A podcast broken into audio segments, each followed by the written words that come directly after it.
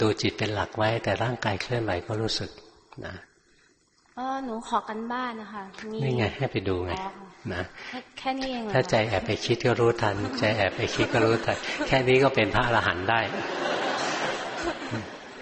จะเอาแค่ไหน แค่นี้ก็แค่นี้ค่ะนะหนูรู้เปล่า ดูจิตเฉยๆนี่แหละ นะโอ้สมถะก็ได้นะ วิปัสสนาก็ได้ ศีลก็มีสมาธิก็มีนะเนี่ยดูจิตแล้วมีศีลได้ยังไง ดูจิตแล้วพอเราเห็นกิเลสเกิดขึ้นมาเนี่ยกิเลสมันเกิดปุ๊บเรารู้ทันนะกิเลสจะครอบงำจิตไม่ได้ เราจะไม่ผิดศีลนะพอใจมันฟุ้งซ่านขึ้นมา เรามีสติรู้ทัน ความฟุ้งซ่านจะดับไป ใจจะมีสมาธิขึ้นมานะ